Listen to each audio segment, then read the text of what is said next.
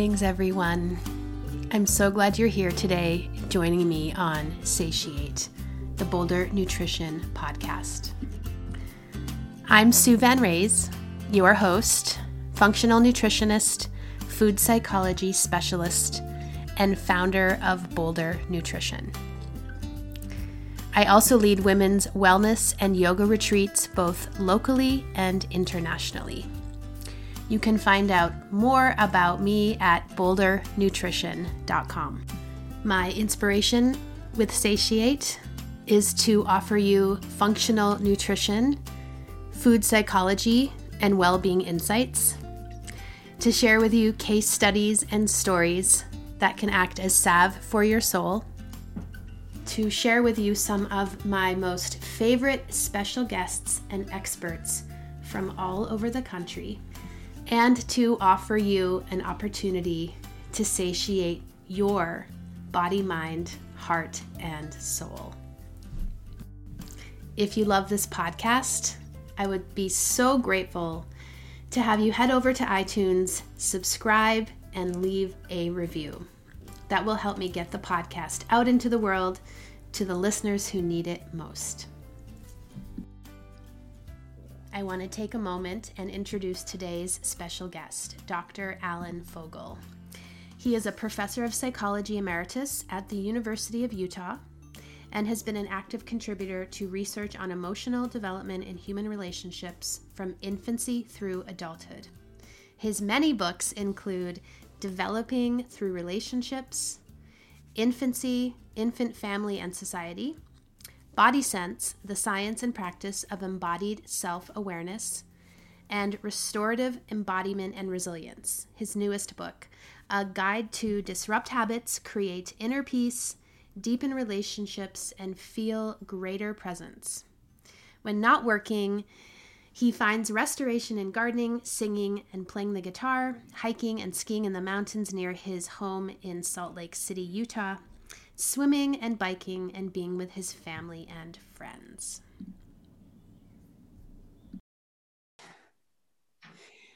Thank you so much for being here today, Alan. It's been um, a little journey getting to know each other, and I'm so glad we finally get a chance to come face to face. You're welcome. I'm glad to be here. Thank you. So, a few months ago, I was doing research and I came across your article in Psychology Today, which really inspired me because it was one of the first times I found something that really matched closely to a lot of the work that I do in my practice. And that was about embodiment and eating. And I am just so excited that we were able to get in touch and connect.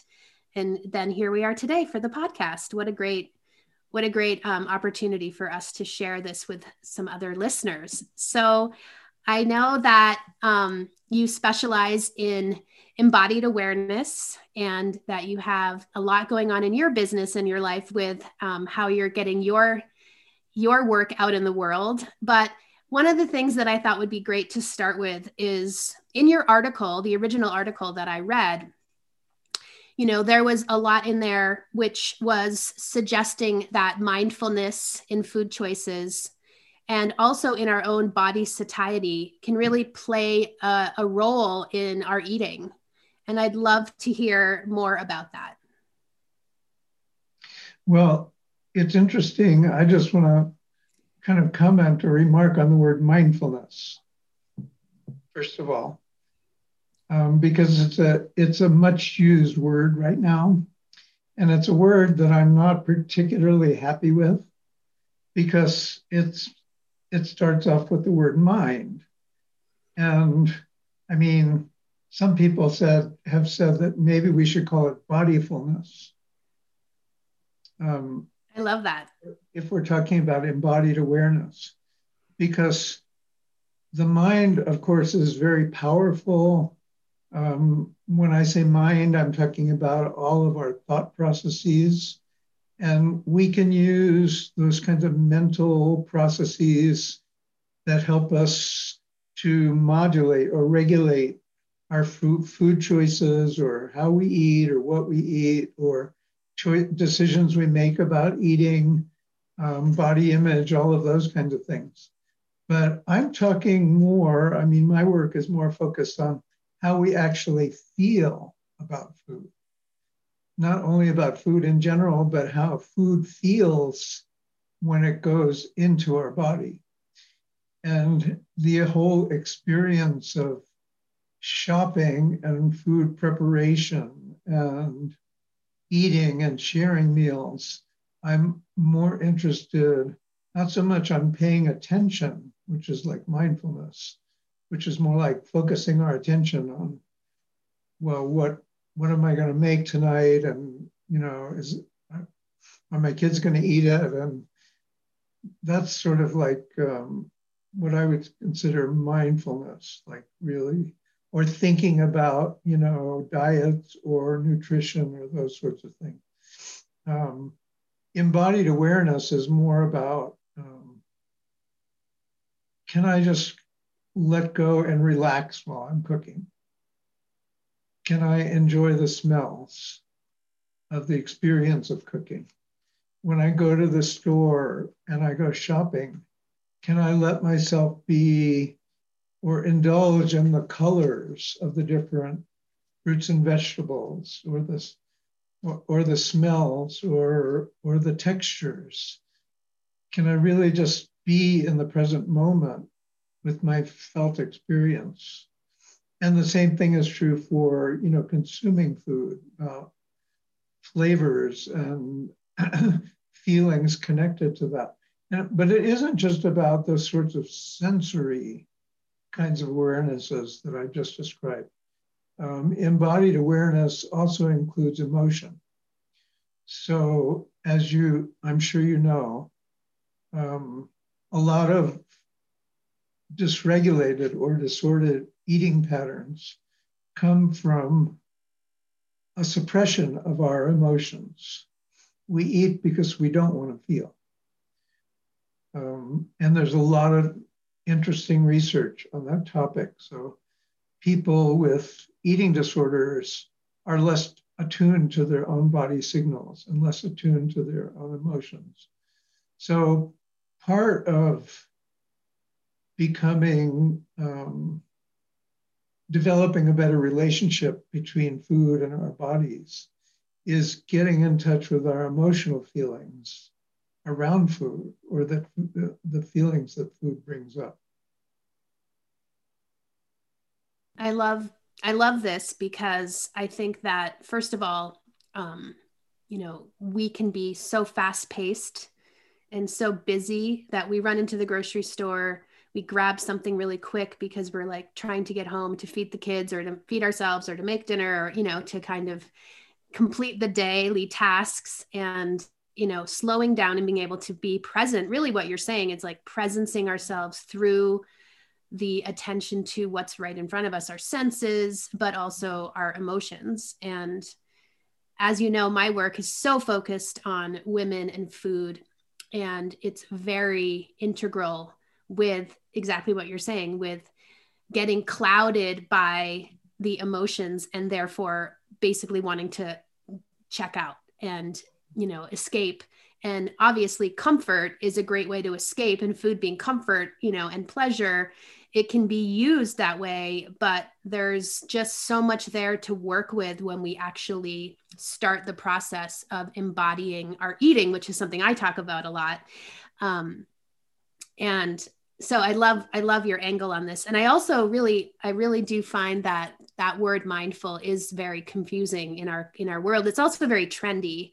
And i think sometimes when words get really trendy they lose their potency and then they kind of get thrown around a lot like you know in conversation. So bodyfulness um, i was just writing something recently where it was called bring your body to the table.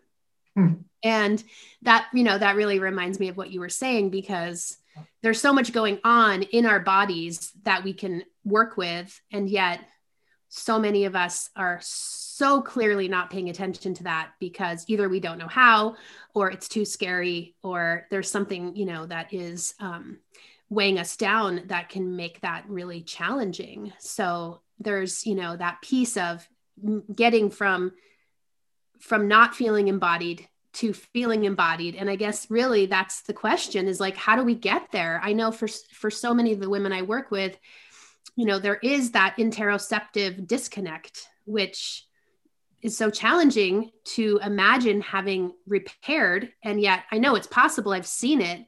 And at the same time you know there's there's it's fairly daunting to start when we're feeling so disconnected.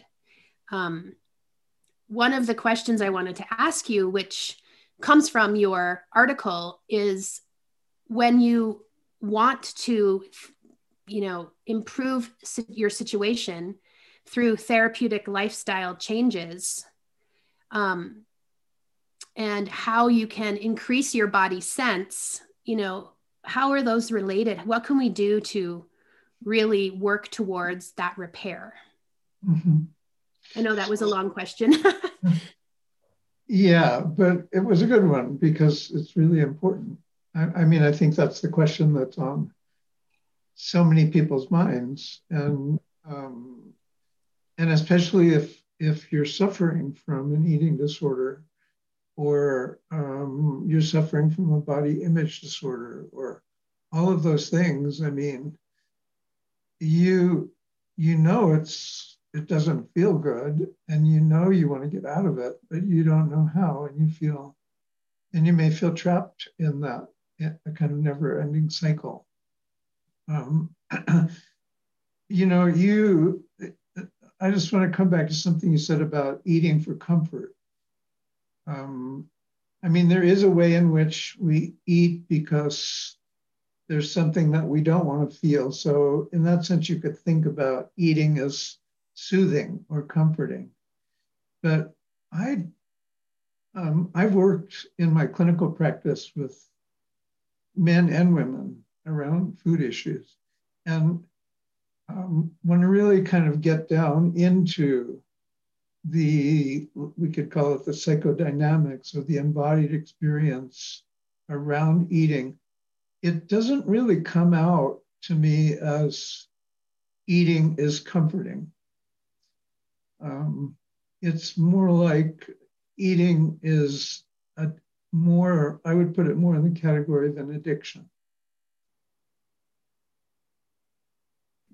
Absolutely.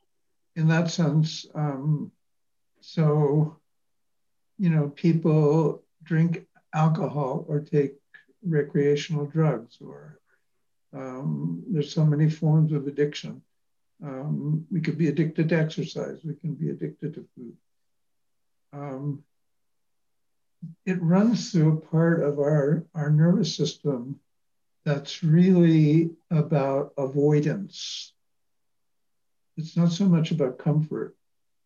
You know, there might be an immediate kind of feeling good from, you know, that extra glass of wine or, you know, um, you know, that extra puff of marijuana or whatever it is that people do.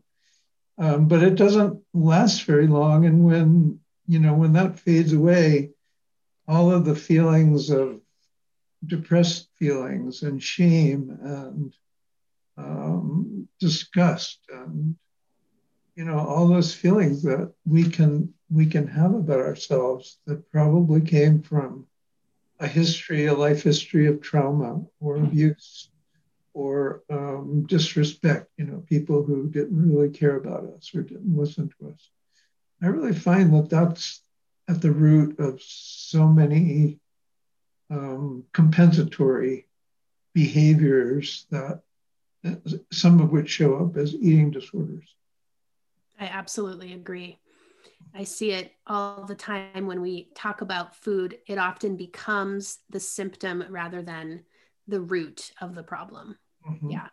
And getting to the root with people can be, you know, it can take a little while and it needs, you know, to have some vulnerability and it needs to be we need to be courageous to go into the shadow side sometimes of our psyche to really uproot what what's there and what needs healing but i think over time with consistent support and you know kind of a slow and steady approach you know we can get there but it's definitely it's it's a journey well that's so true what you said and i again, I see it in my own clinical practice. It takes a long time to um, to accept, to embrace, to feel the effects of all those, you know, traumatic wounds and injuries, not necessarily physical, but mostly psychological.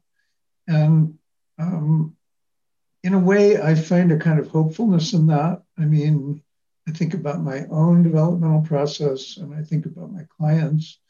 Um, and the, the hopefulness part is that we can heal, we can recover um, if we give ourselves the right amount of time and space and find the right um, modality or the right practitioner to work with. So it's, and I think that people often get locked into cycles of despair and discouragement, like this is never going to change and I'm going to get fatter and fatter, or I'm going to never get out of this um, um, disordered pattern of relationship to food, or, you know, so I think the fact that we do have treatments, we do have approaches, we do have educational techniques that really do get to the root cause of eating problems. And there's just so much more now going on in relation to body awareness, which excites me about the way the field is going. Mm-hmm. Absolutely. A term I've been really fond of lately is body compassion. Mm. And, you know, it just really sums up that there is the antithesis of that is really prevalent and very much an epidemic in our culture and how you know how we can eventually turn our focus to more of a compassionate approach with our bodies and a loving approach with our bodies is so much more effective than you know some of the other prescriptive type eating regimens that are restrictive and even you know even some of the self-care practices that are in a sense just kind of superficial you know i think and it's not to say that they're not valuable but i don't know if we can really equate self-love with pedicures you know mm. like that's something i think that we often think like oh i'm going to treat myself today and do some self-care and you know in a sense that is you know beautifying and it's nice and it's relaxing but there is a deeper conversation i think that we need to get into when we really want to talk about body compassion and self-love and how those can play out in our eating. Yeah i i, I totally agree. And but again i think that uh, well well let me go back to you know anytime we're talking about prescriptions or prescriptive practices like um, a diet, a particular kind of diet, or you know, a particular set of rules for the way we approach, you know, eating or food, or a set of mindfulness practices. You know, whenever we're kind of tying things up neatly into a set of into some kind of regimen or set of practices. Um, the research that I've read pretty much shows that those are eventually doomed to fail.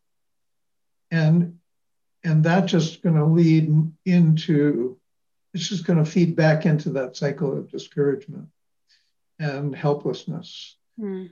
Because those kinds of, if we think we can get better just by following a routine, um, you know, then we start to get hopeful about that. But typically, we it lasts for a few months and then we can't do it anymore. We can't keep it up. It doesn't really fit us or it the motivation goes away or whatever. And I think um, in some ways those things are are um, counterproductive. Mm-hmm. And in a sense, they can become addictive in themselves and yeah. override what's actually still the root issue. Right. Yeah. So I think getting to the root issues, which are largely um, life history, um, emotional, um, you know, ways in which we get in touch or lose touch with our body awareness.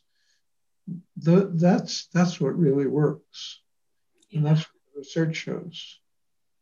Yeah, absolutely. And that's what's hard. It's hard to do that. It's not an easy path because then we have to start to feel, um, really feel, for example, our shame around our body image or around um, the way we eat or, or who told us, you know, something or criticized us for how we ate or um, for how we looked or all of those kind of things. And there's so much pain connected with that. So it's so important to have a compassionate guide to help us rebuild our own self compassion. Absolutely. So I know that it's a very big question and probably much too big for this conversation, but maybe you can give us sort of a few ideas of what we can do to begin the process. You know, I know that obviously this is, you know, a project that could take years and even lifetime to feel like we've healed or repaired some of that old paradigm of belief that has got us to where we are with our eating and our body image. And yet there's also you know things we can start to do to become more embodied with our awareness or to at least acknowledge some of the deeper issues. What would you say you would start somebody doing if you were working with them in this way to help them initiate some healing um, it depends on where people live and what resources they have available. Um, although so much now can be done online. I mean, I think the pandemic has taught us that. Definitely. We can do therapy online, we can do um, classes online, you know, so it's no longer so much tied to location or even income because, um, you know, we, we can distribute possibilities across a wider number of people. So, uh, uh, but basically, I would say any program that focuses on on developing body awareness that's not prescriptive, that is open, that allows us to express ourselves freely, um, and you know, actually, there's one study I came across as I was writing this new book of mine, which was done in Melbourne, Australia. It was a study of women who had eating disorders who um, participated in a yoga class. so, and the yoga class, let me, let me just look at my notes about this so I get it straight. Um, It was a 12, 12 week yoga program, and it had three, um, three main focuses. One was um, body awareness about feeling the difference between movement and stillness, like when you move into a posture and when you stay still in a posture. Okay, that's interesting to me. That first goal of the program is interesting to me because it's just pure body awareness. It has nothing to do with eating.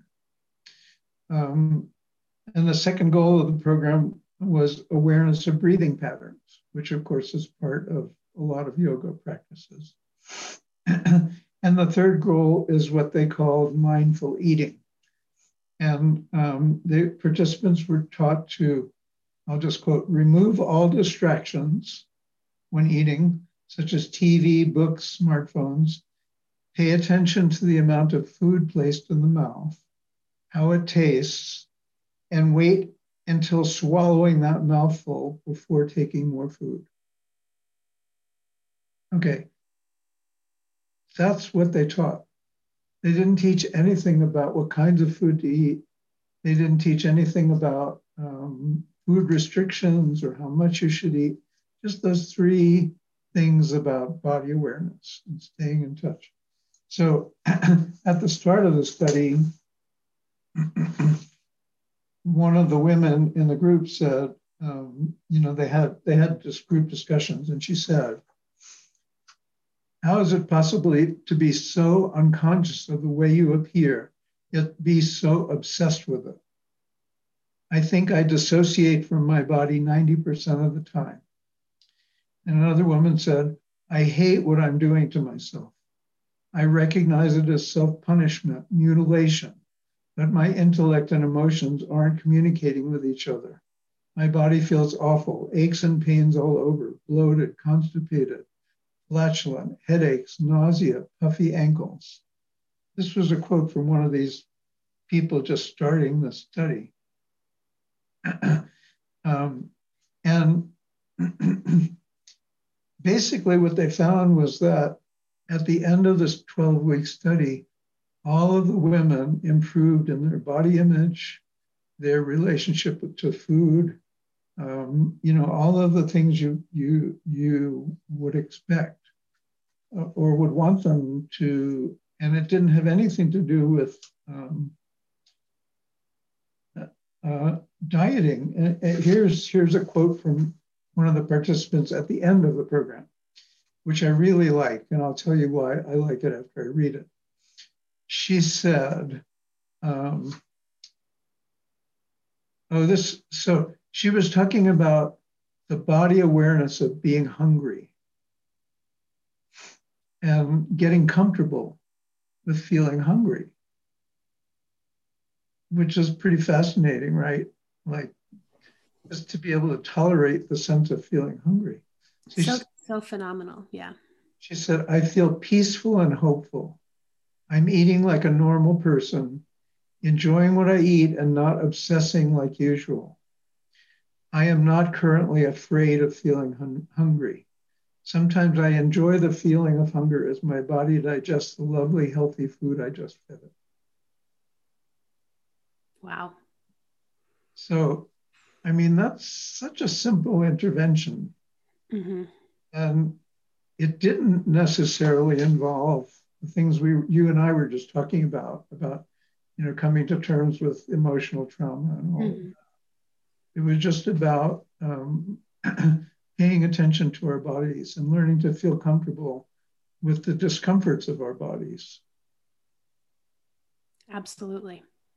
When we break it down like that, it's like, it's interesting that it can be, for lack of a better word, simple in the practice of embodiment, which I think there are many ways to get there. A lot of my clients that I work with, um, especially around disordered eating, I find that when they have some kind of embodiment practice, yoga being probably, you know, the most popular, but there's many that mm-hmm. it really can anchor the work that we're doing so much more fully.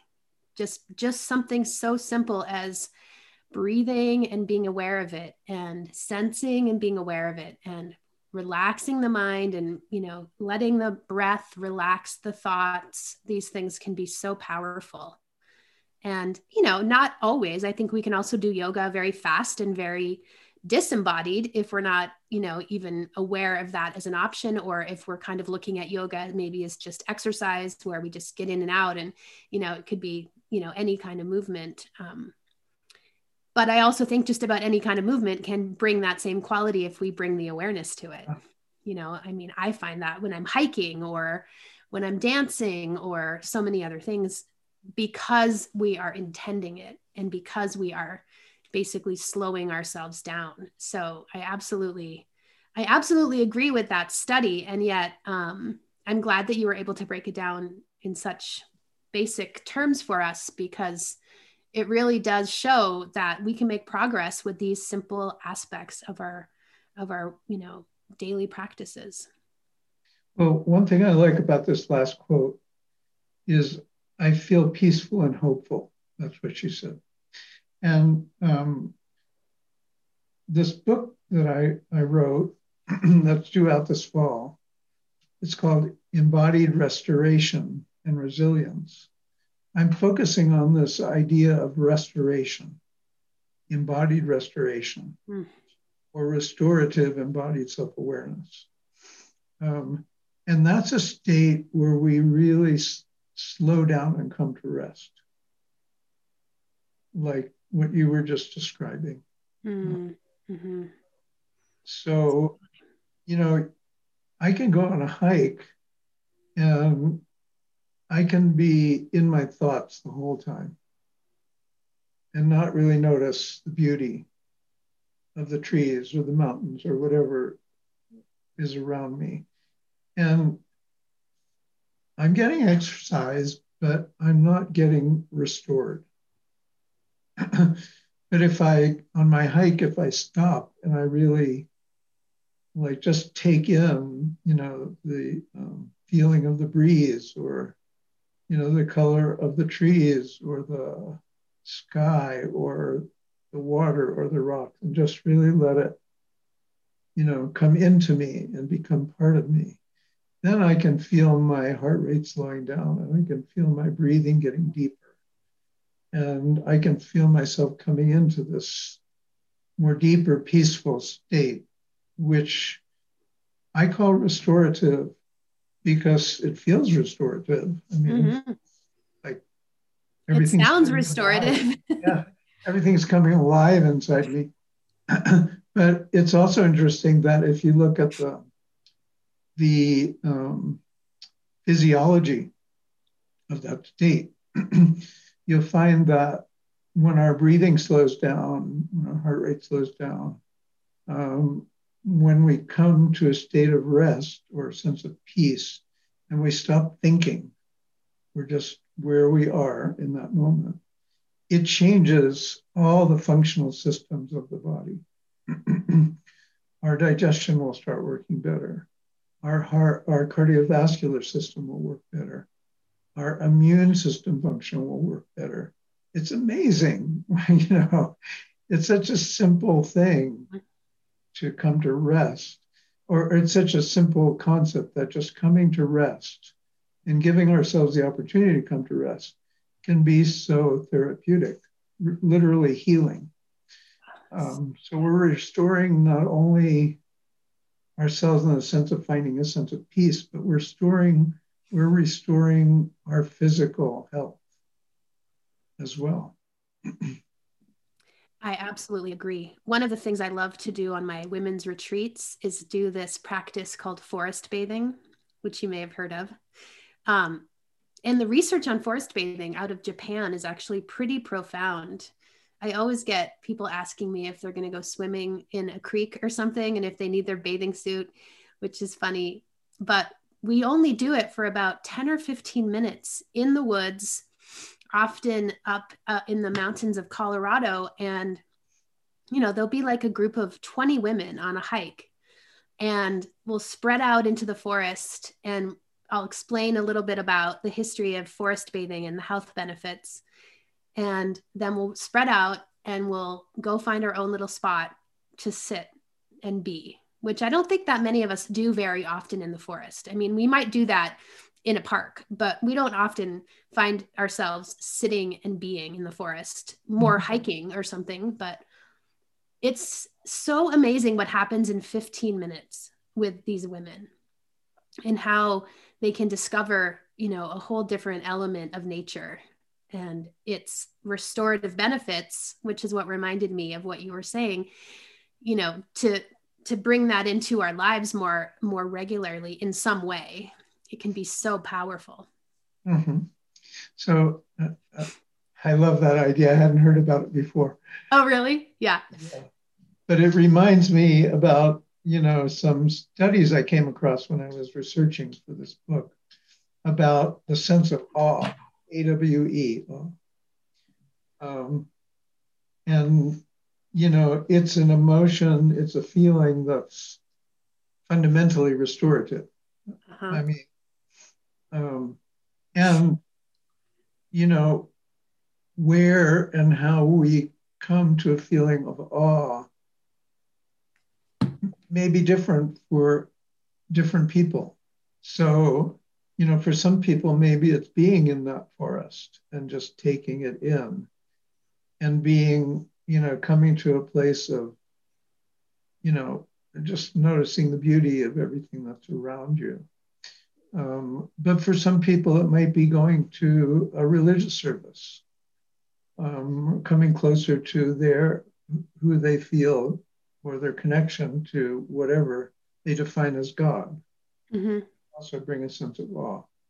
Or um, being with a child, or um, being with a lover, you know, in a in a way that's open and um, and awesome, you know, literally. Um, so there's there's just so many ways. Um, some people could get it from river rafting. Um, that wouldn't work for me because I'm terrified of rapid water. it just fills me with fear and anxiety. Right. But um, but you know what I mean. And and the interesting thing about awe is it's connected to um, two things, which I'm going to mention just because it helps us to be aware that we're in that state. One is one of those things is a sense of oneness. Mm.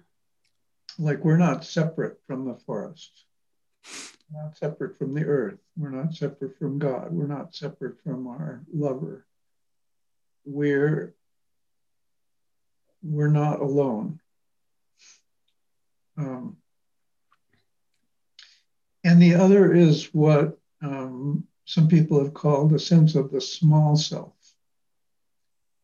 And the small self doesn't mean that we're unimportant. It just means that we really get that we're part of something bigger. Mm-hmm. Um, and there's something about those feelings, and I notice because I'm looking at you, that you just took a deeper breath.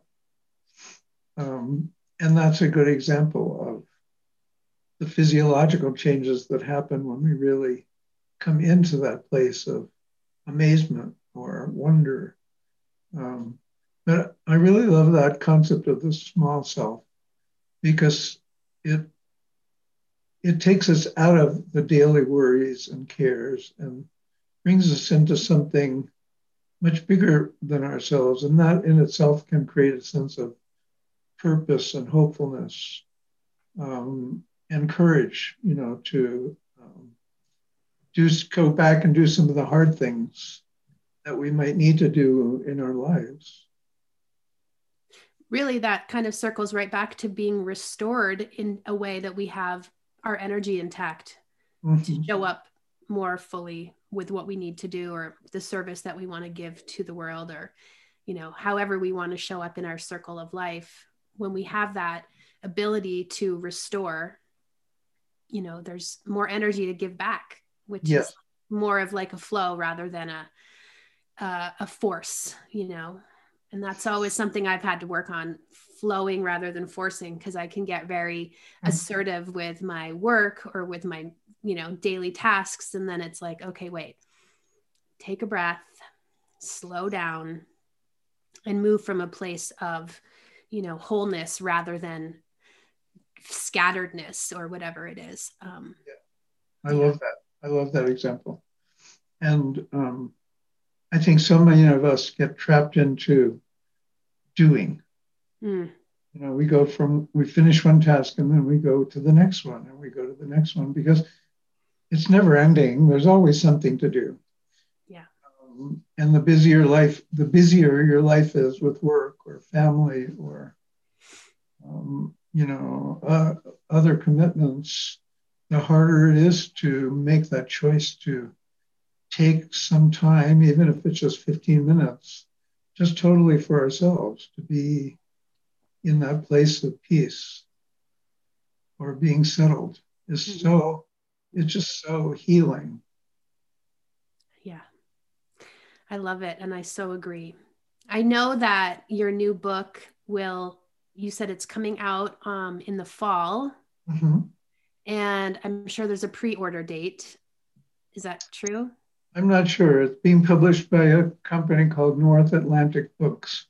Okay. So you could start checking their website, you know, probably in the summer, they'll have probably by then a cover and you know yeah yeah information about I know that you mentioned earlier before we before we hopped on the podcast that you had some excerpts from your book that were related to our topic of conversation.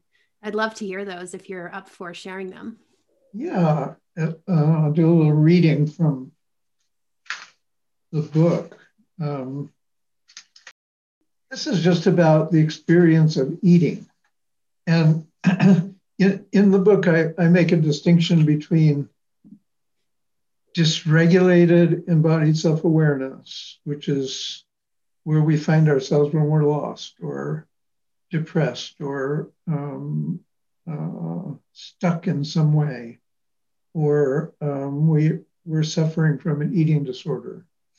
Um, we've, li- we've lost touch with our body. That's a dysregulated state of embodied self awareness. And then um, there's a middle state, which is called modulated embodied self awareness. And this is where we're, we have some, some sense of our body. We, we're kind of aware of it, but we're still doing a lot of thinking and we're organizing our lives according to routines and thoughts and plans. And those might include, well, okay, I've got to, I'm going to set my phone to set an alarm that, you know, I'm going to do 15 minutes of meditation. Okay. That's all part of what I call being modulated. That is, we're not dysregulated. We're not um, in that place of stuckness. We have some strategies, we have routines, we have skills. We may have some of those diets we talked about earlier.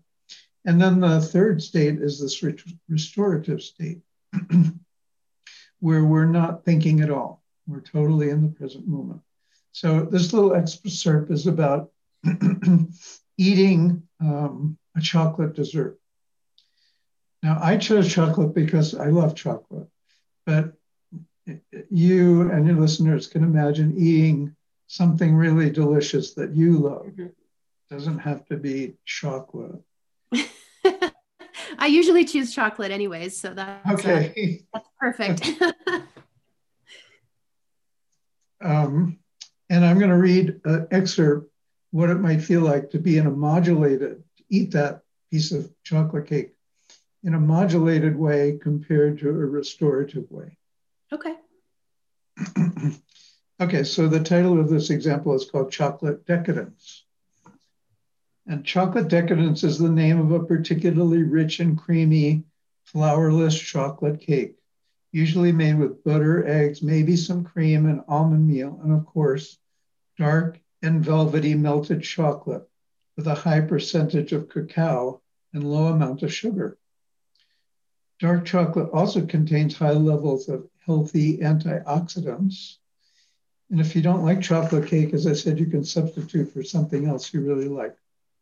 So here's a an example of how you might eat this piece of cake in a modulated way with modulated embodied self-awareness. Okay, so you're eating your slice of chocolate decadence while you're talking to someone, or reading, or checking email, or none of these things, but you've got a lot on your mind in your mouth, chewing, it's definitely chocolatey and creamy. It's familiar. It settles into a mental list of formerly consumed dessert treats and merits in an imagined spreadsheet of comparison and categorization. You might be planning how you eat this, not too fast, and you have to discern how long to wait between bites as you're moving toward the completion of eating this, wow, increasingly tiny slice of cake. Maybe you were telling yourself that you were really enjoying this and tasting it, you're thinking. And you're convincing yourself in modulated thought that you're not rushing. And perhaps you're thinking things like, it's really good, or wonderful, or I need to thank this person for making this awesome dessert. Or you might be thinking about when and how to take a picture of the slice like pre-eaten, one bite taken out, maybe to post on social media and what you plan to say about it. Each bite lasts only seconds, and then you count and wait. You take another bite, the same as the last, moving another step toward finishing. Now it's gone. And you continue the thoughts. You tell yourself that you are full and complete, or that you want more or that you have to get up and do the dishes or pay the bill or move on to the next thing. Or maybe you do want another slice. Okay. so that's a little bit exaggerated, but that's my mm-hmm. example of modulated eating. And okay. here's what I um, described as restorative eating. So maybe you want to just kind of settle into yourself for a minute because this this segment feels really different. It's very different. Um, might to just kind of feel yourself um, in your chair or wherever you're sitting and close your eyes. take a couple of breaths. Just give yourself a, a, a chance to, to settle your system. Now, don't pay attention so much. Just kind of let it, what I'm about to read, kind of wash over you. And just take in whatever comes in. And you don't have to pay attention to track it all. Okay? Fattiness spreads over the surface of your tongue as it warms in your mouth and melts. A feeling of blessing, hope, soothing in how it envelops and softens the tongue into a sense of receptivity. Like the tongue can just rest peacefully and contentedly in the bottom of your mouth. And then the chocolate flavors hit their notes along the tongue and register as cinnamon, cloves, earth, cacao, coffee, bitter and sweet. These flavors land right in the pleasure centers of your nervous system and spread into a relaxation response. With a deep sigh and an aphrodisiacal tinge of hormones of full body warmth. Then come the grace notes against the swelling fatty base, a chocolate rush on the tongue, and then the whole mouth maybe you have and maybe you haven't even felt the urge to chew yet, but only to move your tongue in and out like a baby's sucking motions that express the flavors and textures of the clearly now decadent piece of cake. And then the fading, the waning, the loss felt on swallowing. The ending that slowly and inexorably emerges and blossoms as the fat dissolves into tasteless saliva. Yes, a few lingering essences still adhering, adhering to the grooves of the tongue and between the teeth and evoking a memory of what had just been, just moments ago, filling your entire body. And in this way, in your present moment, non thinking felt experience, that's what decides when to take another bite, when to feel, when to swallow. Each bite is a timeless lifetime, a shameless ecstasy, really totally without shame and full of a contagious feeling of mischievous and forbidden pleasure. Hmm. Yes, shameless ecstasy of softness, of sparks of flavor, each completely in itself and completely true. And strangely, there is no desire, there's no wanting, there's no waiting for something else to happen, no anticipation, only your own melting and softening as if you were arm, in the arms of a completely safe and trusted loved one.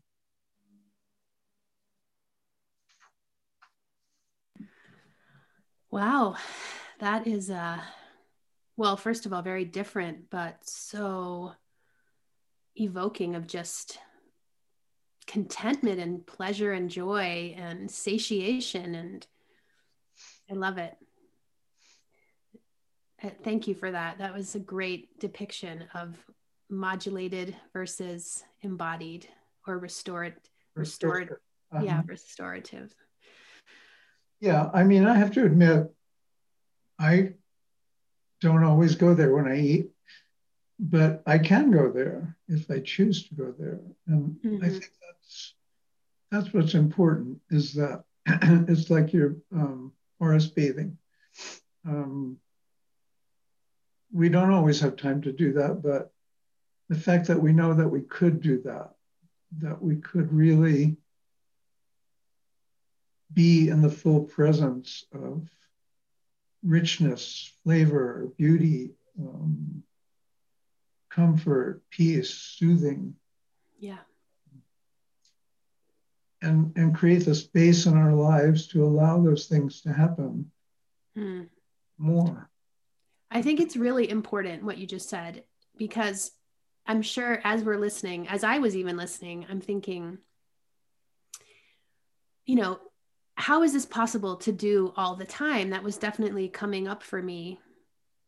And I've noticed that some days when I'm in more of a busy spiral, it's really hard for me to slow down at mealtime, especially lunch, you know, when I'm in the middle of my workday. And I'm so aware of it. It takes me a lot of effort. Like I feel like almost um, you know, swimming upstream kind of effort to slow down, like, because all of my momentum is heading in this direction of, you know, productivity or something like that. But knowing that we can and that we don't always have to to benefit from it, but like learning how to get there and practicing when we can and maybe even dedicating certain meals or certain times of the week where we have more space to do that Mm-hmm. I think that makes it so much more attainable for for for anyone listening or for people practicing that this is not something that we have to do 100% of the time. Obviously, yes. life is when we have toddlers or kids getting out the door for breakfast, you know, to school and we're feeding them breakfast in the in the morning like I remember those days when my kids were young. I mean, it's hard. It's hard to slow down and enjoy your bowl of oatmeal when everyone around you is you know throwing food and mm-hmm. causing chaos and you're trying to get kids dressed who are fighting against you or whatever it is right so there's like real life and then but even within a crazy real life of raising young kids or being really busy or whatever it is that we have going on we can still designate time for hmm. ourselves in this way and that that yeah. makes it feel so much more manageable and doable and something we can practice there's something else about what you you said sue um, that i count as kind of on the pathway toward restoration which is our awareness that we're not there exactly that's awesome yeah, yeah. Um, to be able to say to ourselves I know there are times when I can be there. I know I have those times and moments of peace and grace.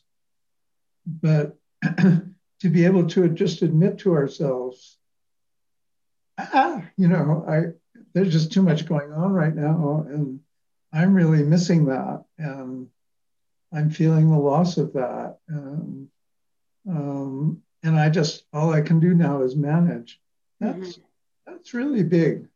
I think that's really big. That that I would count that as modulated. Mm-hmm.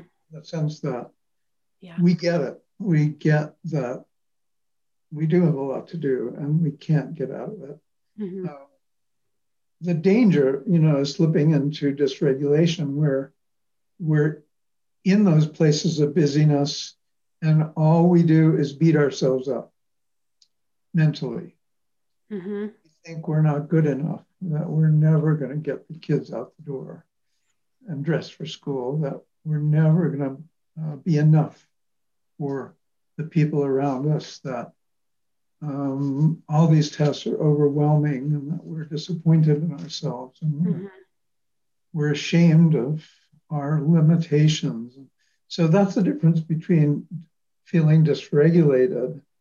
It's an awareness of those emotions of hopelessness or despair or shame versus an awareness of the emotions of um, i'm just really busy right now and i get it and um, i get that i'm not out of control and that feels kind of good that i'm not out of control mm-hmm. and that i'm managing okay mm-hmm. so you know just tracking ourselves through those different states of embodiment can be incredibly powerful.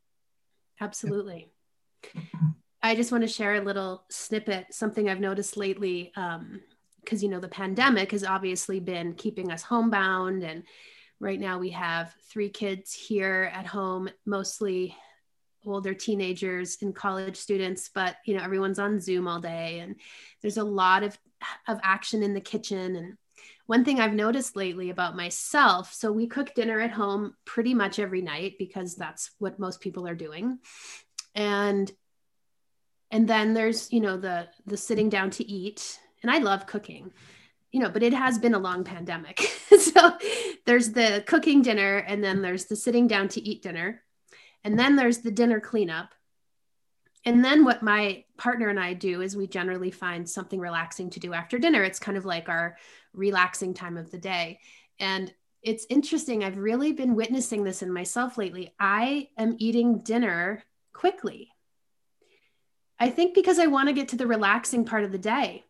And so, where generally I would be more inclined to slow down and like, you know, linger at dinner and kind of really take in the sensations and the, food. And, you know, we make such good food together here. Um, but I've just had this, I've witnessed this speeding up and accelerated almost like energy in my body at dinner time. And I finally started to look into it a little bit. And it's like, oh, it's because I know I still have to clean up and I'm not really able to fully relax yet until that part's done. And and then we get to the part of the day where we get to restore a little bit more and so yeah, I'm just kind of saying that because I think it's an example of what you're talking about how life can come in and I know a lot of people have had accelerated issues based on the pandemic for sure. Uh-huh. Um, and life can happen in a way that all of a sudden we find ourselves in a pattern and we didn't even realize it was coming up or, or occurring until it's got a little bit of traction. And so i've been really working with that lately myself. So thank you for kind of helping yeah, me reveal again, that. You know, i just admire your insightfulness about yourself in terms of thank you. you know what's happening inside your body. Um,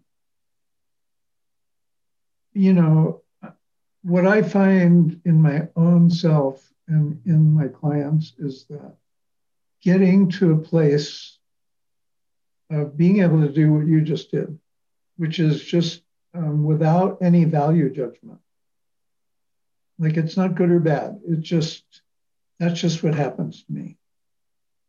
I rush through my dinner so I can get to be with my partner and we can be together. Um, that's that's beautiful. I mean, I I think that's healthy um, to just be able to non-judgmentally look at ourselves and our patterns and how we go through the day and when we feel overwhelmed and when we feel rushed and when we're pushing ourselves and and sure we can also you know learn ways to slow down and maybe not be so so frantic but we can't really do that well. And also, the same thing applies to making healthy eating choices. We can't really do that if we're filled with self judgment. Mm. Yeah. So, if if that's part of what we're noticing about ourselves, that we're judging ourselves, we're doing what we're doing, which I didn't feel that from you at all. Um, when you were describing it, you were just reporting. Yeah. This is what happens, and I've noticed this, um, which I think is great. Um, but if we notice that we're judging ourselves, like we're thinking, and I shouldn't be doing this, or my, you know, embodied therapist said, no, you have to slow down. I can't slow down.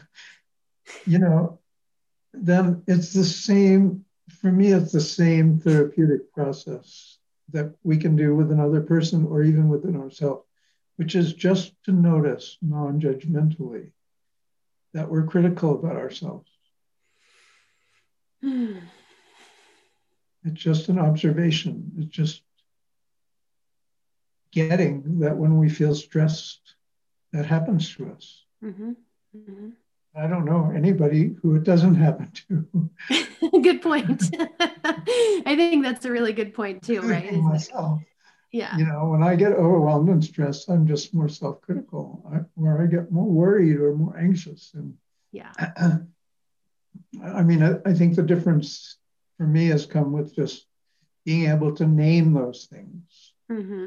and to honor when I'm becoming dysregulated and, and kind of looking around myself and looking around the room and looking around at the events of the day and saying, what could have set that off or what, what happened today that was so stressful? And usually, you know, there's a good reason, you know. Mm-hmm.